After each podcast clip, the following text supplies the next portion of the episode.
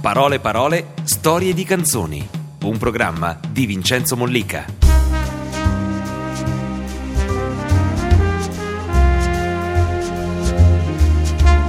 Questa sera abbiamo un grande privilegio, mi fa piacere ritrovarlo. Dopo qualche anno che non ci vedevamo, lo rincontro volentieri. Samuele Bersani. Ciao, A lui ciao, va ciao. l'applauso più bello di questa serata. Funziona? Antonella Condorelli. Buonasera a tutti, ciao Samuele. Perché c'è stata una settimana in cui ne sono arrivati parecchi, da quello che ho capito. Allora Samuele, bentornato. Grazie. Noi vogliamo cominciare questa serata con una canzone che mi ha colpito molto. Mi ha colpito anche il video che hai fatto di questa canzone, tratta da questo tuo ultimo disco che si chiama Al di qua, che è un bellissimo disco che è pieno di canzoni molto belle. Era- era- si era partiti con, lo- con lo- con una canzone dedicata ad uno scrutatore non, Non votante, votante, sì. che era già abbastanza insomma, sintomatica di quello che era poi il disco, ma c'è una canzone che si chiama Sicuro Precariato, perché è la prima volta nella storia della nostra musica cosiddetta leggera che viene dedicata un ar- a questo argomento che è così invece vivo, reale, eh, presente nella nostra società, a cui viene dedicata una canzone direttamente, Sicuro Precariato. Come ti è passata per la testa? Ma intanto perché quando ho cominciato forse scrivevo le canzoni dal punto di vista degli studenti. E sono passati 15 anni da- dal mio esordio e adesso mi viene da scriverle sempre dalla parte di quegli studenti che però sono cresciuti, hanno studiato e sono- si trovano adesso a- ad essere supplenti, nel caso ad esempio di questa canzone. Mi ha eh, fatto specie, appena uscita la canzone, un precario, cioè un supplente, che è supplente ad Addis Abeba, un italiano che è andato ad Addis Abeba per trovare un posto da supplente, che già... Che È poveretto un lungo viaggio. Si è immedesimato nel testo della canzone così tanto da arrivare quasi ad odiarmi. Cioè mi ha detto mi hai raffigurato esattamente per le vicissitudini che ho provato in Italia prima di, di venire qua. Lui cercava di scaricare il mio disco da tre giorni perché aveva un 28 KB, cioè il modem dell'antichità. Ed è una delle, delle prove più grandi insomma, che uno che fa il mio lavoro può, può ricevere. In questo disco che si chiama L'Al di qua c'è un'altra canzone con cui è partito, con cui l'ha lanciato, che è Lo scrutatore non votante. Sì. Ma prima ci è arrivata una telefonata di una che tu hai detto che era disponibile per i Scusa, consigli sentimentali. Ecco, Sentimentalmente Posta del cuore immediata. Ciao Samu, mi sono innamorato ma sono timido. Lei sta lontano, ci si vede solamente all'università. Ti chiedo di dirmi cosa fare, sto male. Eh no, eh, scusa, tu l'hai situazione- detto e la subito gli situazione è ascoltatori. tragica quasi, eh? Si sopravvive all'amore a Ti sei distanza. sbilanciato prima? Sì, sì, no, veramente adesso pensavo a qualcosa un po' più, più facile. Tu non conosci gli ascoltatori di Radio 2, scusa, mentre tu pensi, volevo Ma dire anche la, anche la timidezza ha il suo fascino, io dico. Fra l'altro io sembro così esuberante quando ho un microfono in mano e soprattutto quando sento bene dagli altoparlanti. Ma senza microfono e senza sentire bene dagli altoparlanti mi chiudo a riccio anch'io e in campo sentimentale anch'io che posso sembrare uno fortunato per il lavoro che fa, sono tutt'altro che sfacciato. E allora mi gioco l'idea che la timidezza abbia il suo perché comunque, cioè non essere aggressivi in questo, eh, invece in, in questo momento in cui mi pare che tutti abbiano, come palesino, come posso dire, una, una certa sicurezza, mi sembra, mi sembra affascinante. Poi ti dico, mi sto aggrappando a- allo specchio e sento così in questo Bene, momento. Allora adesso non ti aggrappare allo specchio e spiegaci lo scrutatore Ma non lo votante scrutatore come non- ti è venuto in mente. Ma lo scrutatore non votante mi è venuto in mente perché ero a Cattolica a fare il disco e ho rincontrato un mio amico delle elementari. È venuto a trovarmi in studio, parlavamo del più e del meno, poi quando siamo caduti nell'argomento politico, visto che eh, di lì a pochi mesi ci sarebbero state le elezioni, le, le- le elezioni, insomma le ultime elezioni, e mi ha detto che non sarebbe andato a votare. E allora all'improvviso mi è venuto in mente che la penultima volta che l'avevo incontrato era nel seggio che faceva lo scrutatore. Quindi hai fatto 2 più 2. E ho detto, scusa, ma, non- ma è la prima volta che non voti? No, nemmeno le ultime elezioni non ho votato. Ma scusa, ma facevi lo scrutatore? E io sono uno scrutatore non votante, vai a casa che io faccio la canzone. Così, così è nato. Cioè, poi sai, è una canzone nella quale sembra che un po' punto il dito, no? Cioè, sembra un po' che guardo gli altri e li indico. In realtà guardo anche un po' me stesso, cioè io sono uno che assolutamente ha sempre palesato eh, una certa direzione politica, una certa idea, diciamo. anche perché vengo dalla famiglia romagnola degli anni 70, avevo il poster di Ocimini in casa, cioè era un po' un'altra Italia, diciamo. Forse anche migliore da un punto di vista, perché mi viene da dire che comunque l'unica cosa non bella è che si era, era uno contro l'altro, il fatto di essere uno contro l'altro non mi piaceva, però c'erano delle idee nitide. Invece mo stiamo diventando un C'erano po'... anche delle utopie. Adesso nitide. nascono dei partiti che sono l'Italia di mezzo, cioè fra Prodi e Berlusconi, cioè, è è un'Italia un po' diversa. Mi piaceva l'Italia con, eh, diciamo, bicolor, tutto sommato. Adesso l'ascoltiamo dal vivo questa canzone, lo scrutatore Sì. non votante, Samuele si sposta. Sì, ri- ripeto, cosa che ho detto al pubblico mentre andava sicuro precariato, per l'ultima volta, poi smetterò di fare la vittima, senza batteria, cantare le mie canzoni, un po' come fare l'amore da impotente. diciamo. Benissimo, Ecco, allora va. adesso verifichiamo l'effetto che fa. Samuele Bersani dal vivo.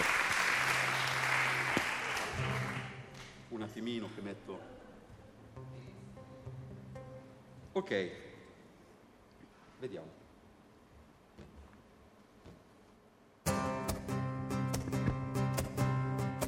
Udi udi. Ah. Udi udi.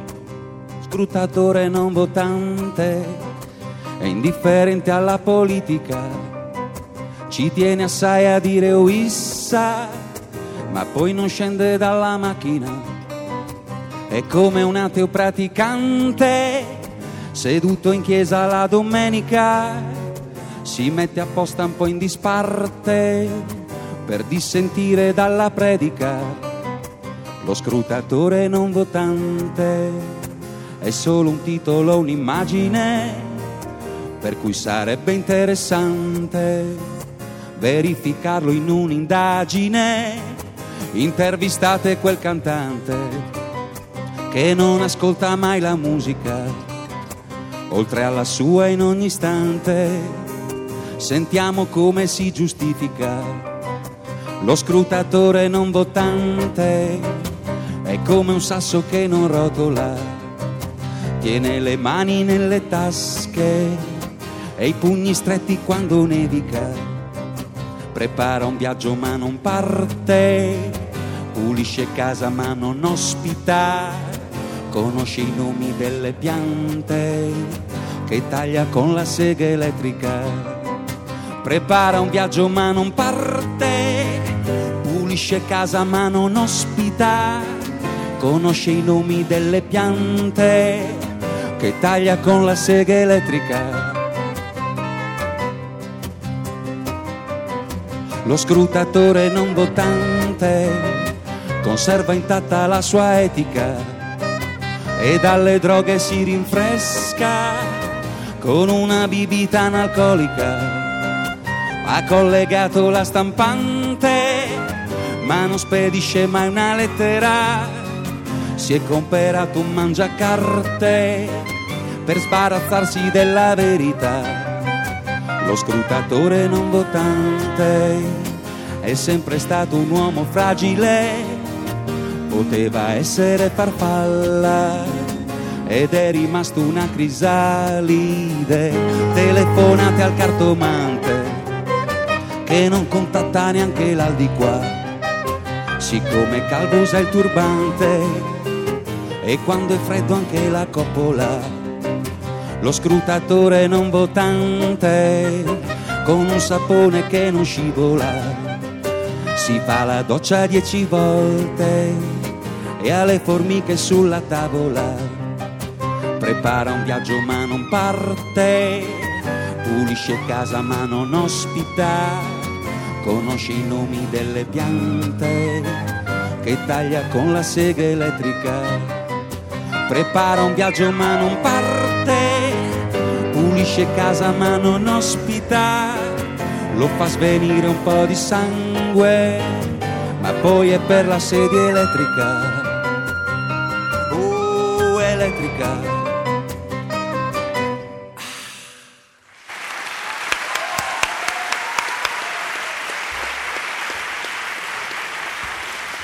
Devo dire che l'effetto che fa è molto buono, eh, senza batteria, Samuele. allora, sentiamo i messaggi da Antonella Condorelli. Ne vuoi un'altra um, di posta del cuore? Qualcuno ti ha preso per un astrologo perché mm, non si firma. A proposito, firmatevi al 348 7300 200 perché vi citiamo. Sono nata il primo ottobre del 70 come te. Come me. Ecco. Prova questa. Il mio ragazzo mi ha lasciata perché siamo entrambi senza lavoro e sfiniti da dieci anni di stenti. Come fare? Adesso apri il libro delle effemeridi. Non credo che l'abbia lasciata per il lavoro, ma per un'altra più che altro, immagino. Cioè, non, non, no, non, credo. Eh. Ma sai, in, in, realtà voglio dire questo. In effetti io sono quello che viene cercato dagli amici perché sono un grande dispensatore di consigli sentimentali. Adesso parliamo di persone che non conosco e quando non conosci una persona non è che puoi dare il giudizio davvero come l'astrologo che dice Ariete e dopo tutti quelli dell'Ariete sono uguali, tali e qua. Devi conoscere una persona e gli puoi dare un consiglio. Nel caso di una canzone che eh, faccio un po', non voglio fare l'ipocrita, vedo qui in scaletta certo. e la prossima canzone, magari ne parliamo anche. Sì, sì Ecco, lì ho dato un grande consiglio a quelli che l'hanno ascoltata, cioè potrei ma non voglio fidarmi di te, io non ti conosco, in fondo non c'è, eccetera, eccetera. Non è detto poi però che quando dai consigli... Parliamo di giudizi, giudizi universali, universali sì, diciamo. sì, sì, l'avrei detto, eh, non è che penso che sia insomma, l'ABC della canzone. È, è che... Diciamo che lo è, diciamo che rientra ma... in quell'ABC il giudizio universale. Però il fatto di aver dato il consiglio, in fondo anche a me stesso, mentre l'ho scritta, ma poi più che altro a quelli che se ne sono impadroniti, non significa che io poi nella vita abbia, prima, dopo aver predicato, razzolato anche bene. Cioè, mi sono dato questo consiglio e ci sono caduto un'infinità di volte invece nell'errore, anche se mi bastava effettivamente fermarmi, leggere il testo, almeno quella parte lì del testo, per avere più sicurezza di me. E quindi, eh, non so, cioè, dare consigli agli altri è facile soltanto quando c'è un'intimità che si crea. Parlando di giudizi universali, Citi Marcello Mastroianni sì, a un certo punto sì. in, questo, in, questa canzone. Sì. Come ti è venuta la voglia di citare lui? Perché mm, è un riferimento, cioè è, mm, nemmeno tanto poi generazionale, perché, non, perché per, so, magari sta, per la mia generazione è più importante Johnny Depp, non lo so. Per me mm, Samuele, che stava a cattolica con i genitori, con Ho Chi Minh in cucina, ecco, Mastroianni era un altro, era un altro riferimento. E, mh, Tante volte mi è capitato di vedere dei film suoi e di sognare un giorno di poter essere in fondo così ehm, ironico, perché Mastroianni aveva un lato, forse nei film si vedeva poco, ma nelle interviste questo è uscito molto, anche molto eh, autoironico, cioè era uno che si prendeva poco sul serio fondamentalmente ed è secondo me una delle qualità più rare da trovare nella, nelle persone e poi così, insomma, così capace di davvero di non, al di là della, della, faccia, la maschera era poi quella, ma davvero riusciva a interpretare ogni personaggio dandogli una credibilità unica. Era affascinante, poi forse perché c'era questa leggenda del Latin Lover nel quale da bambino, un, da bambino, da ragazzino mi rispecchiavo un po' perché io da ragazzino ero veramente un grande vitellone. E, e, poi ho smesso, poi ho cominciato a fare questo lavoro, visto che era più facile avere le, le, le ragazze e quindi sono, mi sono chiuso che mi sembrava di non conquistarmi nulla, insomma, tutto sommato. Eh, è arrivato il periodo dei lunghi fidanzamenti dopo, ma all'inizio ero veramente un, eh, un, un megero proprio. Diciamo, ah, proprio così? Sì, sì, sì. Andava, andava tutto liscio, insomma. Sì, ma non basta che respirino, alti livelli. Ah, proprio, proprio alti livelli. Cosa, Mi sì, fa sì, piacere. Sì. Allora, visto che i livelli sono alti, sentiamo questi giudizi universali. Bevo un attimo. Allora, Scusate. Samuele Facciamo una telecronaca in diretta, si beve un po' d'acqua giustamente, cambierà microfono nel frattempo, si sposta verso il centro del palco, vedi come non si fa? Non sbagli il microfono perché il microfono è lì.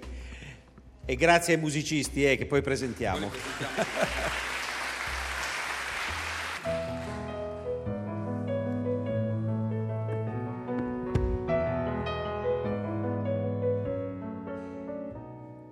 Troppo cerebrale per capire che si può star bene senza complicare il pane. Ci si spalma sopra un bel giretto di parole vuote ma doppiate. Mangiati le bolle di sapone intorno al mondo e quando dormo taglia bene l'aquilone. Togli la ragione, lasciami sognare, lasciami sognare in pace. liberi come eravamo ieri, dei centimetri di libri sotto i piedi per tirare la maniglia della porta e andare fuori. Come Mastroianni anni fa, come la voce guida la pubblicità, ci sono stati dei momenti intensi ma li ho persi già.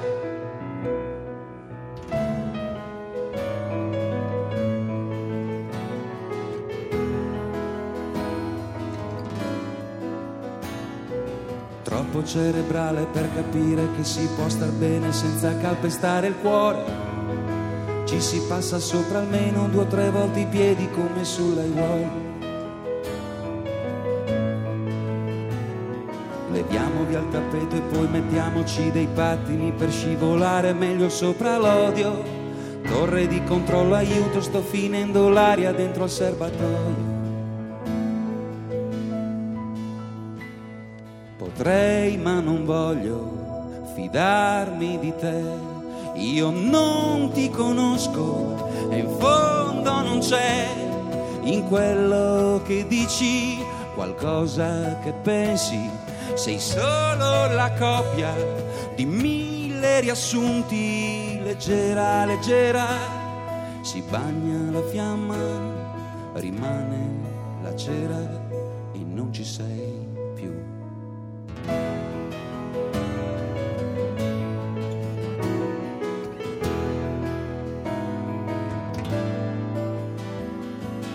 Vuoti di memoria non c'è posto per tenere insieme tutte le puntate di una storia.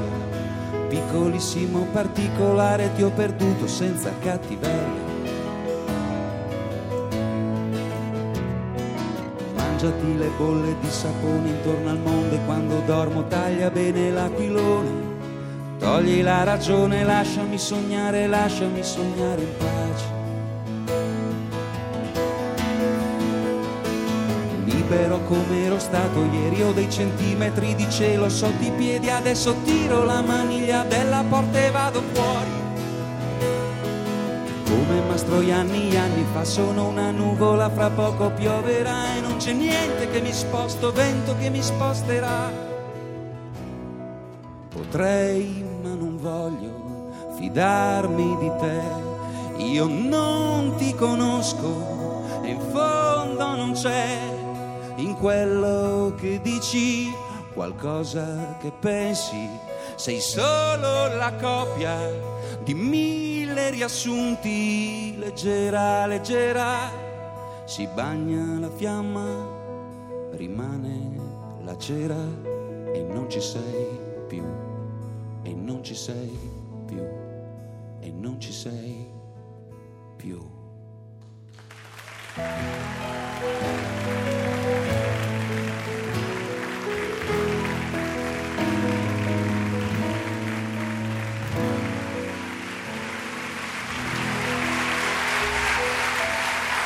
Beh, diciamo che questa è una di quelle canzoni che Grazie. poi con gli anni è continuata a, a darti delle grandi Mi soddisfazioni. ha dato delle soddisfazioni grandi, ma anche mi ha creato per un periodo anche un po' di preoccupazione, perché quando dicono il blocco dello scrittore, ora io non faccio lo scrittore, anche se certi testi miei sono più lunghi della media delle canzoni, diciamo, cioè eh, punto molto sulle parole, siamo qua proprio per parlare delle parole anche questa sera in fondo. E quindi anche se non faccio lo scrittore, il blocco comunque eh, mi è arrivato. E mi è arrivato proprio perché in tanti si erano affezionati a questa canzone, tanto da comunicarmi che insomma la, la- la- possibilità che forse non avrei scritto qualcosa che gli poteva piacere di più. Altrettanto. Ecco. E, e per due anni sono stato lì quasi insomma, alla finestra un po', insomma, ho parcheggiato un po' il cervello. E poi invece ho scritto una canzone che eh, non è in scaletta questa sera, ma semplicemente per una, una scelta che abbiamo fatto noi, vogliamo far ascoltare le canzoni del nuovo disco, diciamo.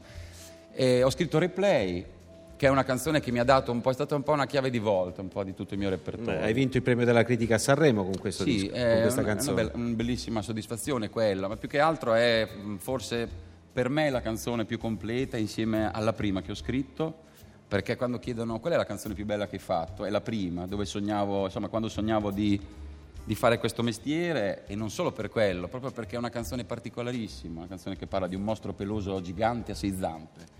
In fondo c'era già tutto quello che ho fatto poi in seguito, c'era già il concetto dell'al di qua, insomma di un mondo un po', un po', un po particolare. E c'era poi il concetto principe che mi hanno passati i miei, perché oggi pensavo in treno, io sono più liberté, egalité o fraternité, sono più egalité, cioè l'uguaglianza è stata una cosa che è passata molto, non solo dagli scritti di certi autori che ho scelto, ma proprio come messaggio, questa parola un po' da predicatore eh, Ma in casa, oltre il poster di Ho Chi Minh e la foto di Marcello Mastroianno, quali erano gli altri simboli di questa egalità? Che c'era ti... Angela Davis, c'era, che chiaramente è un, è un, personaggio talmente conosciuto in quegli anni, poi si è un po', è un po persa la scia. No? Diciamo che Angela Davis stava a Martin Luther King nella lotta eh, dei neri in America. E poi non solo, poi c'era Luigi Tenco, Alcuni mi dicono che ho un timbro vocale che ricorda qualche volta quello di Tenco, fra l'altro è uno dei complimenti più grandi che uno mi può fare perché lo È una grandissima voce, sì, un bellissimo sì, sì, era un autore stile. straordinario ma aveva una voce... E io credo che questo sia possibile, cioè c'erano dei miei amici che ascoltavano sempre Jim Morrison e poi quando hanno fatto un gruppetto si sono messi davanti al tipo che cantava, si è messo davanti al microfono ed era Jim Morrison, era una cosa incredibile. A, ad, ascoltare, ad, ascoltare, spesso eh, Tenco, eh, a farmi ascoltare spesso Tenco ci ha pensato mia mamma che come ho sempre detto mi sta ascoltando, era la parte, diciamo, è la parte eh, depressa della famiglia. Beh, ma, ma, depressa in senso buono, la depressione è anche una grande è quella forza, che serve cioè, poi. Quella, eh. quella che serve. Mio padre è musicista, è quello che mi ha dato, diciamo, eh, la parte da compositore, poi eh. la parte d'autore ci ha pensato mia mamma. Eh, certo. Eh, che, che, veramente eh, mi ha fatto ascoltare tanti cantanti. Poi, insomma, io ho ascoltato il mio, il mio, cantante, sto facendo un po' la domanda. No, no, no, vai, vai, tranquillo perché ti ascolto. Io volentieri. tempo fa ho visto eh, Angelo Branduardi che si rullava una sigaretta dentro l'aeroporto di Roma. e già per me ho detto, cosa fuma? Ho pensato. Ma ma, ma, per me Branduardi da bambino era proprio il punto di arrivo, come posso dire, e quando lo vedo, era il periodo della, alla Fiera dell'Est, della Pulce d'Acqua, quegli anni lì, quando lo vedo provo proprio la, la, voglia un po' alla Benigni di saltarmi addosso, come posso dire, c'è proprio una passione. Beh, parliamo di un grandissimo qua. artista. Grandissimo, appena uscito adesso ho visto una sua raccolta. Sì, ma è uno proprio poi... sì, va bene, la facciamo Quindi, bene a farla quella pubblicità. E poi tanta musica classica, ah. fondamentalmente questo. Quindi vede, la formazione è stata questa. Sì. Benissimo, ascoltiamo Chicco e Spillo adesso. Sì. Chicco sì. e Spillo, ascoltiamolo dal CD che fu una canzone che diciamo una, una delle prime grandi canzoni di successo di Samuele Bersani.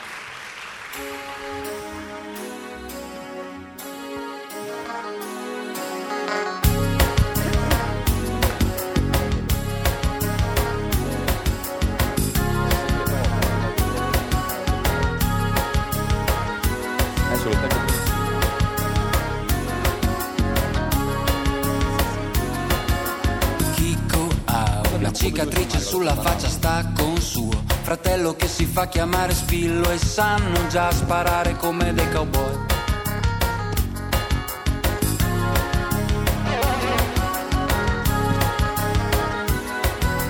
Chicco prova al sole di scaldarsi il cucchiaino, spillo sta rubando un altro motorino, il maresciallo guarda l'Italia dentro un bar.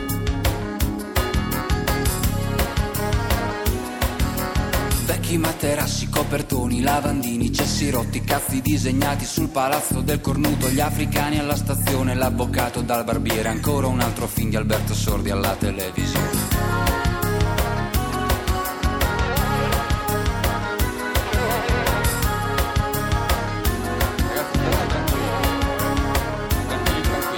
Chicco è a casa con la faccia sulla radio che trasmette la rubrica dei consigli e lui vorrebbe chiedere come si fa a fare una rapina in una banca e a scappare senza che si slaccino le scarpe e andare dove non c'è mai nessuno che ti sputa contro e ti vuol mettere nei guai.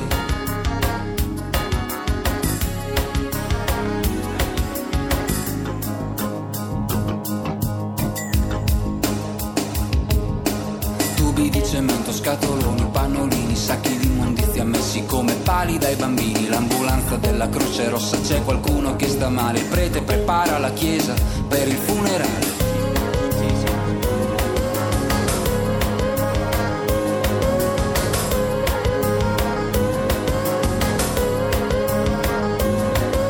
Spillo ha chiuso la felicità in un fazzoletto, ma si è seccata in un secondo benedetto. Pronto chi parla, sono Chico, vieni qua che questa volta è proprio quella buona, basta un cacciavite per entrare in paradiso. Un cacciavite, aspettami che arrivo, prendi il motorino e in un minuto sono lì.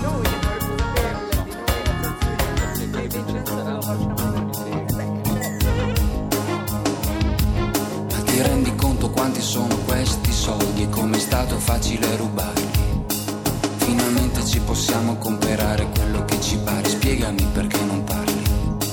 Lascia stare, sta un po' zitto, non ho voglia di parlare, manca poco, abbiamo finito, andiamo via.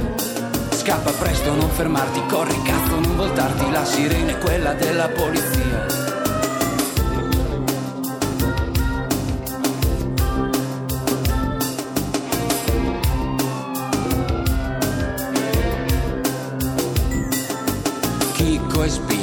Saltano come due gatti sulla selle, schizzano tutta manetta, figli di puttana, non ci prenderete mai. Guarda che casino, guarda dove vai a finire, ho anche freddo e ho paura di morire, stai attento, stai attento, frena, ciao. Bene, Chicco e Spillo, che era un piccolo cortometraggio, eh? Sì. Quasi pensato, era pronto lì, una sceneggiatura pronta per farci un piccolo Sì, film. era un, eh, anche un, so che ti piace tanto Andrea Pazienza, Sì. anche un po' liberamente ispirato da certe storie di, di- di Pazienza. È una storia che ho scritto per strada. Ero, a proposito, si diceva prima Bologna, ero in una del- delle vie più conosciute di Bologna perché è la via degli universitari, via Zamboni, Sì. e mi è venuto di getto, diciamo, quasi tre quarti del testo. Ho strappato un manifesto dal muro, che poteva essere, non so, un manifesto di Guccini, perché a Bologna, no, il solito manifesto di Guccini, che, saluto, eterno, anzi, è il meraviglioso. manifesto eterno di Francesco. Eh, che no, era- era un manifesto piacere. pubblicitario. Anche perché l'anno scorso abbiamo iniziato parole e parole, storia di canzone, proprio con una Ci puntata credo. dedicata a Francesco che è venuto da Ci Bologna credo. in treno a Roma. È uno dei pochi che conosco a Bologna. E insomma, ho scritto la canzone tutta, tutta d'un fiato, poi, in realtà. Bene, sentiamo le domande da Antonella Condorelli. Devo dire che i nostri ascoltatori sanno i fatti tuoi molto, molto bene. Ci racconti di quando sei scappato di casa a 14 anni per fare il regista di film horror, visto che parliamo di cinema? Eh, perché andavo male a scuola, no? Claudio lo vuole sapere. Sì, e andavo male a scuola. Allora i miei genitori, eh, spazientiti, mi hanno un po' provocato e hanno detto o ti rimetti in sesto o vai a fare il muratore. Io l'ho trovata un po' una cosa paradossale, ho detto ma ci sarà pure una via di mezzo, un'It- un'Italia di follini diciamo in mezzo, ci sarà pure. E invece muratore, ma loro, loro chiaramente scherzavano, io l'ho presa seriamente questa cosa e allora ho lasciato, mi ricordo sul sedile del pianoforte la scritta io vi saluto, vado a cercare fortuna a Roma.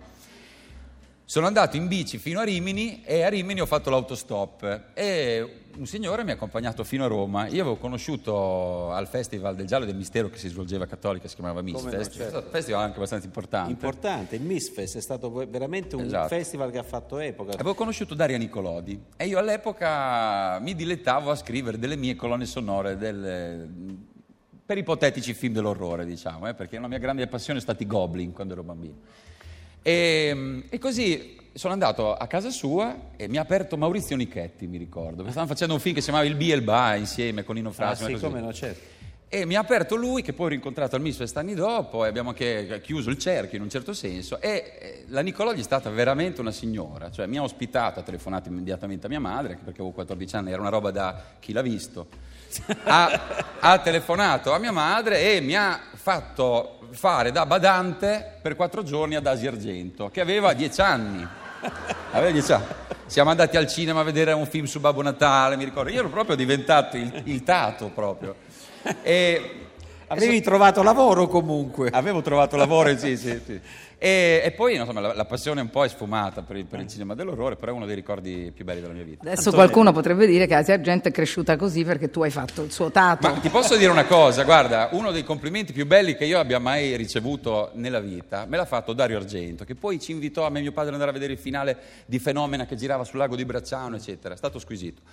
Mi ha fatto un complimento proprio legato alla canzone che abbiamo sentito prima. Mi ha detto, guarda, io ero in macchina, Chico Spillo era uscito da pochissimo in radio, stavo per entrare in galleria volevo vedere come finiva questa canzone e ho parcheggiato la macchina in una sosta.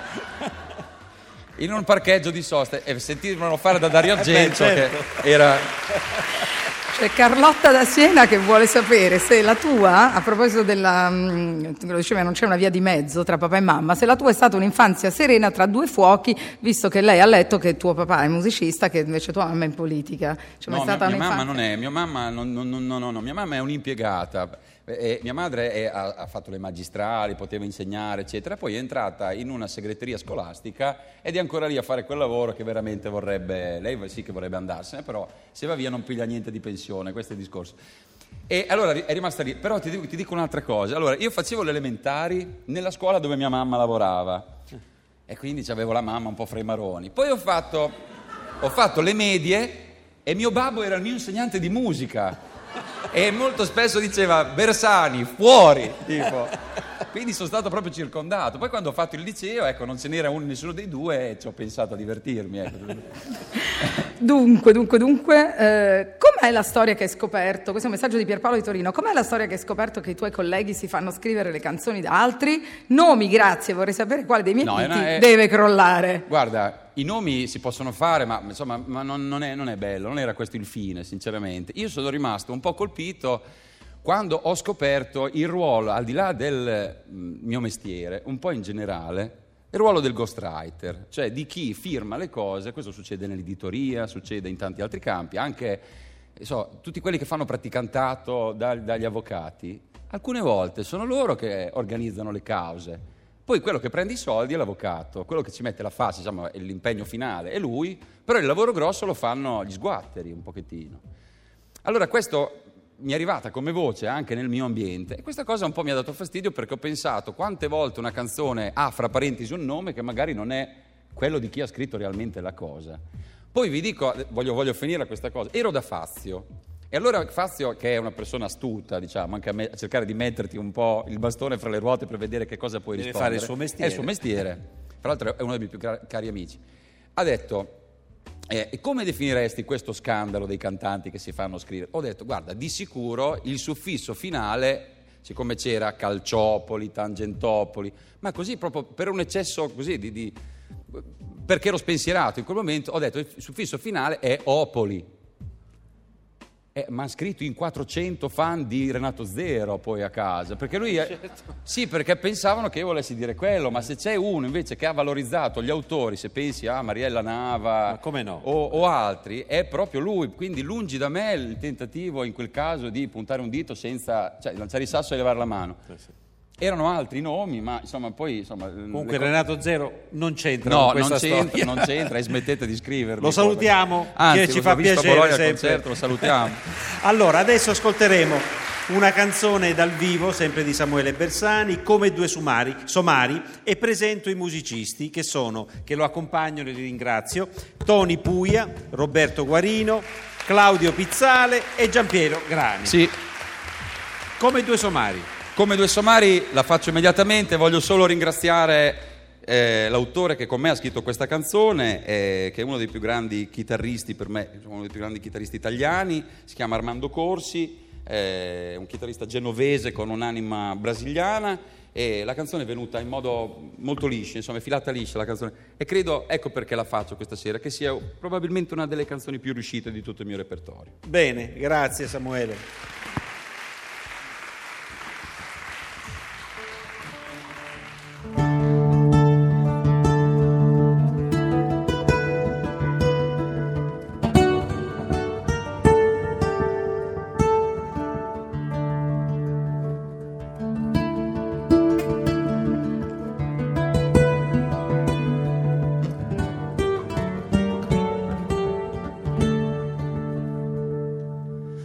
Stenderci comodi in profondità, giù fra i crepacci bui col diavolo che ci ospita. Se poi riusciremo a riportarlo su, si divide come un premio. Non lo dico più, occorre spingere ai limiti le scintille fra le mani e poi la corda se ne va. Noi due come due somari siamo senza strategia e abbiamo perso l'indirizzo per andare via. E l'occasione di lasciar perdere si chiedono gli amanti chiusi a chiave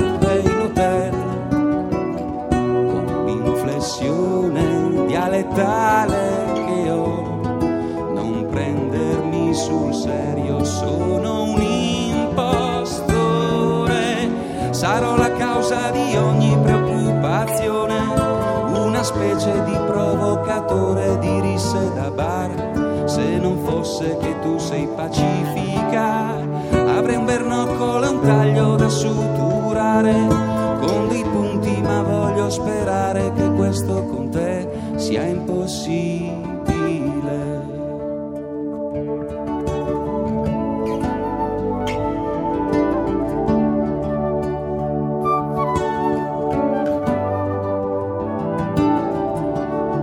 Avendo l'ultimo fiammifero non lo sprecherei. Su un muro umido ad accenderlo io non ci proverei. E poi non parlarmi adesso della claustrofobia lì c'è l'uscita e là l'ingresso. Siamo in crocevia e l'occasione di lasciar perdere. Si giurano gli amanti chiusi a chiave in hotel con l'inflessione dialettale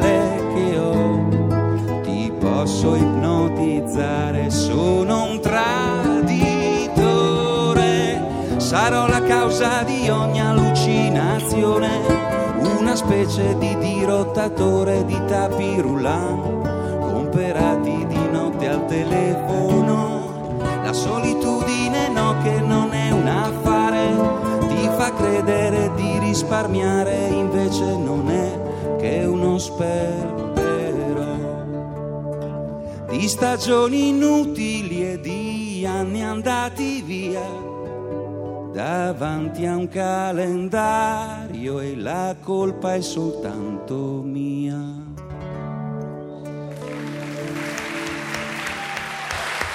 Grazie.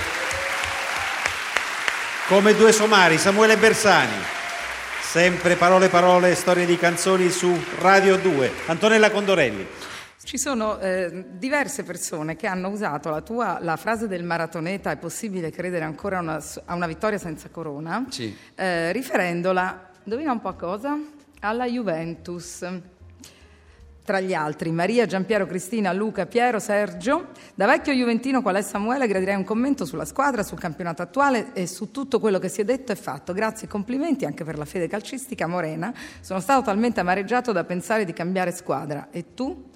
Forza Juve, no, Paolo no. da Torino. No, cambiare squadra, adesso lascia stare la Juventus un attimo, ma prov- provate a immaginare, a immedesimarvi ognuno no, nella sofferenza che in questo caso eh, hanno provato i tifosi, come si è detto sempre per far prima parte lesa no, di tutta la questione. Cioè, cambiare squadra è impossibile, è una, è un- è un- è una cosa ipocrita, cioè, ma anche in- proprio irrealizzabile, è un po' come dover cambiare con Photoshop eh, i colori che avevi no, della maglia quando giocavi da bambino, ritoccare tutte le fotografie della propria infanzia. È impossibile ritoccare le fotografie della propria infanzia, ma lasciate così, no?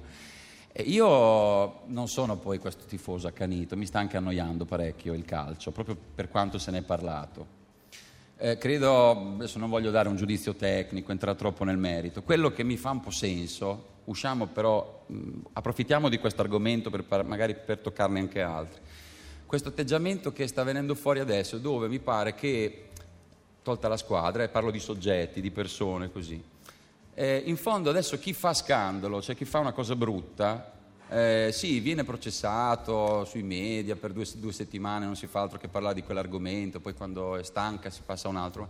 Più che quello, ci guadagnano. Cioè, è, è paradossale, ma chi, chi, mh, dovrebbe vergognarsi poi non solo smette di vergognarsi, cosa che a un certo punto è legittima, ma ci guadagna, cioè diventa più popolare, più ricco, più, più di successo. Quando va in più- televisione si alzano gli indici d'ascolto e Sì. di conseguenza tutto il resto. Sì, non, ma non, non so, il caso Kate Moss, io non, io non sono per puntare il dito, eh, perché gli sbagli li abbiamo fatti tutti, però il, il fatto che uno se stuplichi il, il- il reddito, no? quando eh, tutti all'inizio eravamo lì col dito a dire te sei sparita Belina, eh, è finito, sei volte il reddito. E questo non sta succedendo soltanto con Kate Moss, io sono contento per lei poi fra l'altro che, che si sia riabilitata così in fretta, ci vuole del tempo normalmente per uscire dalla cocaina mi sa. Però eh, eh, non è soltanto quello, vedo anche che ad esempio nell'argomento calcio leggevo questa mattina un, un articolo, mi pare che ieri sera i tifosi juventini ah, in una serata, due giorni fa, in una serata a Reggio Calabria, si aspettavano i pomodori tirati a Moggi, invece proprio ovazioni. Per cui non so, cioè, a volte mi pare quasi che mh, chi, sta, insomma, chi si comporta bene poi sia un po' un fesso, e invece io mh, penso, penso il Ma contrario. pensiamo ancora all'antica. Sì, io la all'antica ancora questo, all'antica, sinceramente. E continueremo a pensare all'antica. Dunque, eh, prima, quando ci siamo incontrati, prima che cominciasse il nostro programma, eh, hai, hai tirato fuori dalla tua borsa dei libri di un poeta, Sì. di un grande poeta eh, che si chiama Raffaello Baldini, un Sì. poeta emiliano che scrive poesie in emiliano. Sì, le scriveva fino a un anno fa perché mh, lo stavamo dicendo prima, purtroppo è venuto, è venuto a mancare un anno fa un poeta di Sant'Arcangelo che ha vissuto la sua vita eh, a Milano e non ha però perso lo smalto diciamo, eh, del, del dialetto romagnolo. Ogni dialetto è importante perché è idiomatico, unico. Certe cose si possono dire soltanto nel dialetto, poi poi si possono anche tradurre, ma si parte dal dialetto. E- ed, è, ed è quello che ci dicevamo io e lui prima, è stata un- una grave perdita proprio per la cultura, perché non parliamo di uno che è solo poesia dialettale, è considerato uno dei poeti più grandi che il nostro paese abbia avuto, alla stregua ad esempio di Tonino Guerra, che è conosciuto perché ha fatto del cinema, ecco lui non l'ha fatto, ci par- parliamo al presente perché per fortuna queste, le sue cose rimarranno come le canzoni di chi purtroppo non c'è più. E io oggi pensavo di, di venire qua e di leggere qualche cosa, adesso non abbiamo tantissimo, tantissimo tempo, mi piacerebbe mh, riuscire a trovare al volo una cosa che mi, mi è piaciuta tantissimo, che si chiama- Cercala con calma. sì, sì, ci metto pochissimo. Si chiamava la, La Confessione. La Confessione si chiamava, scusa, eh, guarda, ci metto Ecco. una- Al volo ve ne leggo una, questa qua. Allora, ve la leggo in dialetto. Quantem zughessa, Tom, quel che mi so divertì, mo intelligente, le recende misti, più intelligente che ne l'ho. Allora, quanto abbiamo giocato con Tom, quel che mi sono divertito, ma intelligente. Era il cane di mio zio, più intelligente di lui. ecco, vedi. Però- questo. Però la confessione, adesso la troviamo subito, eh. Ce n'è una che... eh, perché leggo Baldini, al di là del- della passione personale? Perché io penso che l'empatia, trovare qualcuno che quando leggi un- una roba ti sembra di averla scritta a te, oppure un film che avresti voluto girare anche se non fai regista, è importante. Eh, siamo tutti a trovare delle mezze robe, invece quando le cose per noi sono grandi è importante anche parlarne agli altri che non le conoscono, questo è un po' il concetto. Allora, questa è un po' cinica, però mi è piaciuta molto. Se vogliamo, ve la dico direttamente in italiano. Ma anche Carlette, allora, se vogliamo, che l'avevano aperto e l'avevano chiuso, non c'era più niente da fare e invece gli è venuto un colpo verso sera in casa, un ictus nel cervello, di modo che il suo male, lui, se vogliamo, l'ha fregato, è morto di un'altra cosa. Raffaello Boldi- Baldini, scusate, ricordiamo sempre che Questa è un, sono- po, più, questa è un po' più lunga, però se si può fare la leggerei perché... comincia. Perché l'Italia che forse non c'è più. Allora, la soluzione. Don Paolo non vedeva da vicino e non si accorgeva quando si macchiava la veste, con un goccio di brodo, col ragù, col caffè latte. I denti non se li era mai lavati, li aveva radi, qualcuno dondolava, erano verdi, avevano fatto come un muschio. Nei piedi gli erano cresciute delle gran patate e lui per fare il posto ai piedi aveva tagliato le scarpe. Don Paolo era vecchio, la Rosina le dolevano tutte le ossa, non c'era più con la testa, si dimenticava di scaldargli l'acqua, di riempire la bacinella, era la perpetua. E in ginocchio contro il muro, in quel cantone della sagrestia, sotto il ritratto del Papa, quando veniva vicino perché non urlassi, che ti diceva di non farlo più e ti dava la soluzione, ti sentivi leggero. Eri in grazia di Dio. Se morivi andavi in paradiso, ma quella grazia aveva un che, un odore di vino, di calze di sudate ormai vecchie, di maglie sfilacciate ai polsi, di forfora sul bavero. E sera d'estate si vedeva nel buio della sagrestia un raggio di sole con la polvere che ballava e quando uscivi all'aperto dovevi chiudere gli occhi e andavi nella bosca con l'odore dei tigli o sulla mura da dove veniva l'odore del mare, un po' di brezzi in faccia e ti arrivavano da sotto come un orologio i botti di quelli che giocavano a tamburello e da sopra intorno al cornicione della collegiata gli stridi delle rondini. Beh, bellissimo. Bellissimo. Adesso ascoltiamo una canzone eh, che si chiama Soggettiva La soggettiva, la soggettiva del pollo arrosto, che è una prospettiva assoluta, Eh sì, io ero... in cui ci siamo finiti tutti prima o poi. Io stavo guardando una vetrina dove c'era un pollo arrosto e ho pensato, vuoi vedere che il pollo arrosto sta guardando me e mi può raccontare? Eh, sentiamo cosa racconta.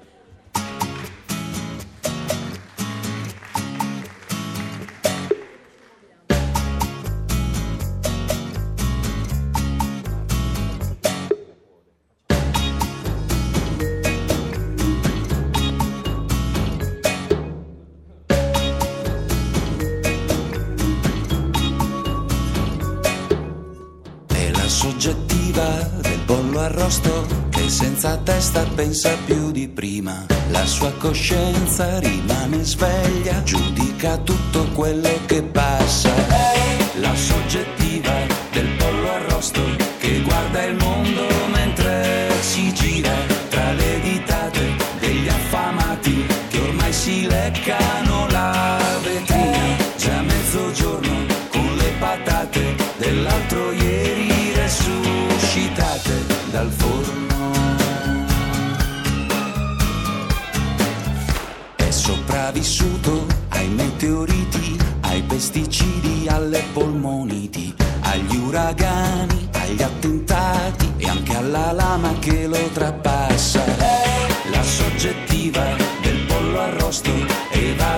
da questo a quel marciapiede dove i segnali appesi ai pali hanno le scritte metà in cinese.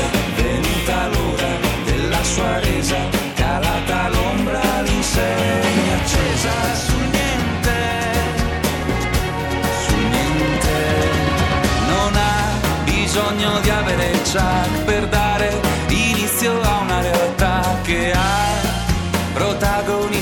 inconsapevoli di esserlo. Non c'è nemmeno necessità di effetti speciali in questa città perché c'è già abbastanza agitazione e panico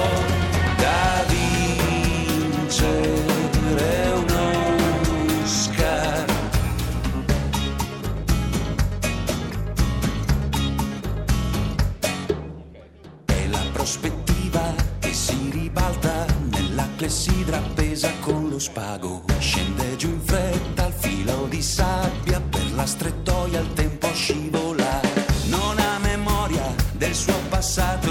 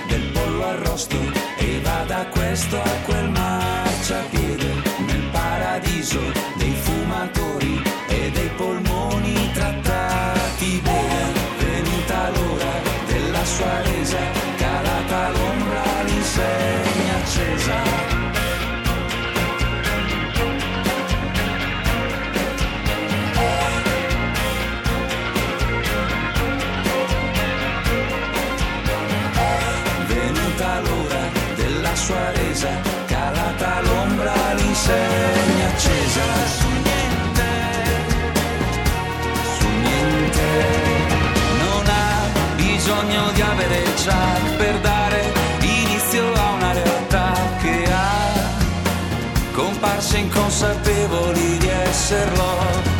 Non c'è nemmeno necessità di effetti speciali in questa città perché c'è già abbastanza agitazione e panico da vincere un Oscar.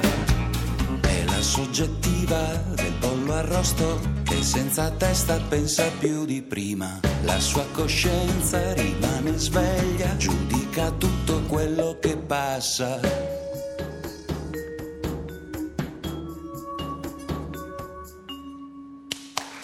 Bene. La soggettiva del pollo arrosto. Ascoltiamo subito le nuove domande, i nuovi messaggi che ci legge Antonella A Contorelli. proposito della soggettiva del pollo arrosto. E adesso la domenica, con quale cuore mi spolperò coscia e petto? Giulio. Mia moglie fa le patate al forno divinamente, questo è un corollario. Con buona pace del pennuto, del, suo punto di vista me ne frego, non mi ha fermato neanche l'aviaria. Marinella, le donne sono sempre spietate, a quanto pare. Vorrei sapere da Samuele se nella sua vita privata perde la- l'ironia, come fanno tutti gli attori comici che poi sono dei tipi tristissimi. Antonio. Eh, no, invece credo di essere molto più imbalsamato nella vita pubblica, sinceramente, che in quella privata. Cioè, nella vita privata sono molto più giocherellone di quello che forse si è sentito stasera o si vede nei miei concerti. E, mm, è un lato che mm, io faccio poca tv non perché ho paura della televisione, ma perché sento che in qualche modo sono condizionato, cioè mi, mi- mi riduco, non, non riesco ad aprirmi. Invece nei concerti mh, sento che lo spazio è mio, il tempo è mio, andranno a casa quando ho finito, non andranno a casa...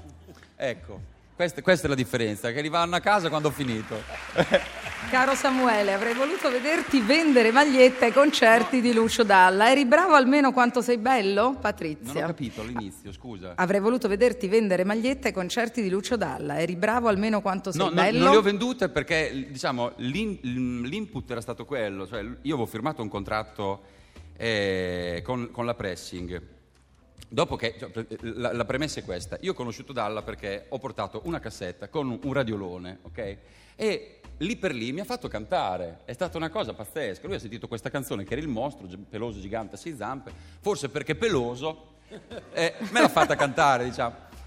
Poi io ero convinto che da quel momento lì, in un momento lì avrei fatto la tournée. Invece lui, che è veramente bravo su queste cose, a giocare sulla psicologia, ha detto, lui è convinto, io adesso gli tolgo tutto quello che pensa di aver già toccato. E quindi mi ha detto, ok, non, non canti più, vai a vendere le magliette del mio tour. E allora io ero lì che stavo per vendere le magliette dello sponsor poi, che era un prodotto di cara- caramelle. erano. E quando ero dietro il bancone lui mi ha richiamato, quindi io mi sono ritrovato un'altra volta sul palco con l'emozione del primo giorno quando improvvisamente, senza saperlo, ho cantato il mostro. Vedi, ci sapeva fare. Ci sapeva fare e devo dire che anche se non ci sentiamo, non ci vediamo, eccetera, è, è per me alla distanza ancora più maestro di quanto lo è stato inizialmente. Cioè, io ho avuto la fortuna di, tro- di trovarmi a 21 anni con uno che aveva scritto le canzoni per me, fra le canzoni più belle. Era anche un- difficile, perché è un po' come il giornalista che deve passare l'articolo a Enzo Biaggi. Dai, un po', un po' ne risenti, no? E poi hai paura che Enzo Biaggi ti cambi la parola, dici, no? Ecco, qualche volta è successo anche con Dalla, sinceramente, agli inizi. E oggi che invece godo di tutta una libertà mia personale, ho la mia etichetta, le mie edizioni, eccetera, ecco, è più oggi per me importante il suo Che giudizio che all'inizio, sì. Del resto avete scritto anche una bella canzone insieme che si chiama Canzone. Canzone, sì. Adesso spacca cuore perché abbiamo pochi minuti e la vorremmo Vai. sentire. Va bene.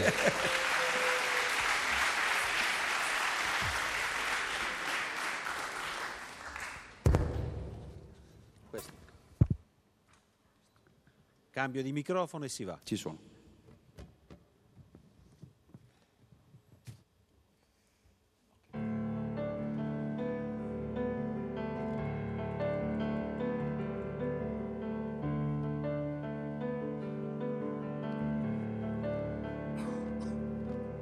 Spengo la tv e la farfalla appesa cade giù.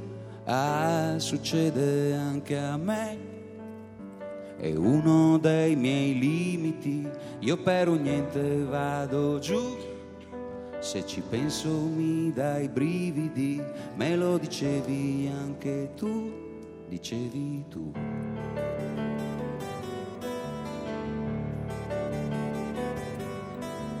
Ti ho mandata via, sento l'odore della città, non faccio niente, resto chiuso qua ecco un altro dei miei limiti.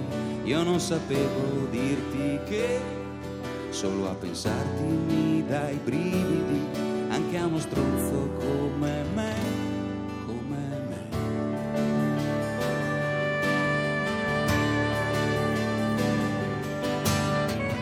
Ma non pensarmi più, ti ho detto di mirare, l'amore spacca il cuore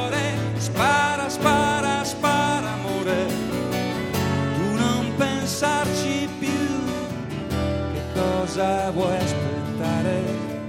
L'amore spacca il cuore,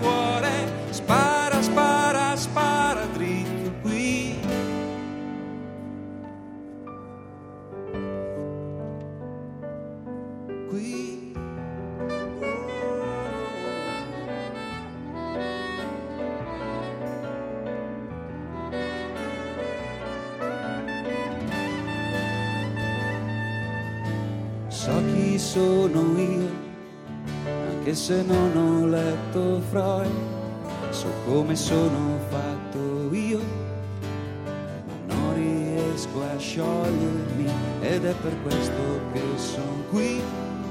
E tu lontana dei chilometri che dormirai con chissà chi. Adesso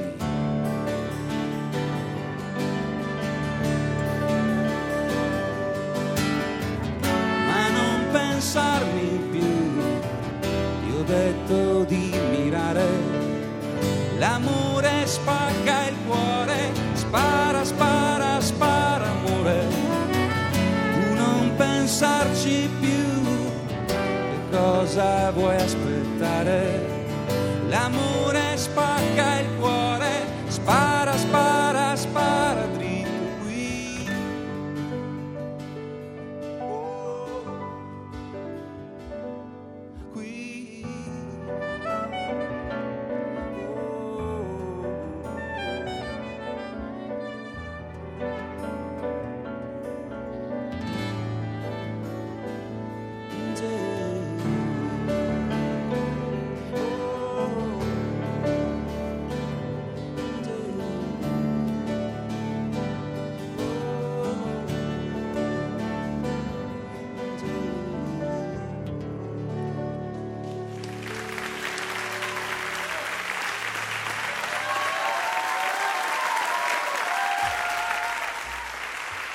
Samuele Bersani dal vivo a Parole Parole Storie di Canzoni su Radio 2.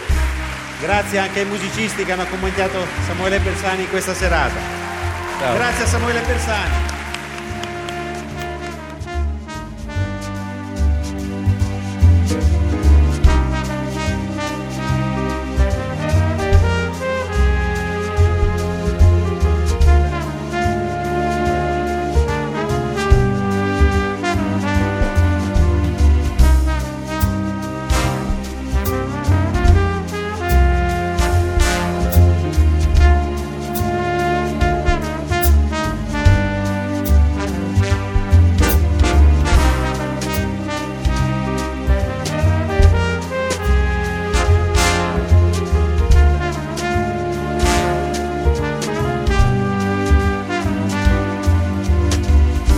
Parole parole, storie di canzoni. Un programma di Vincenzo Mollica.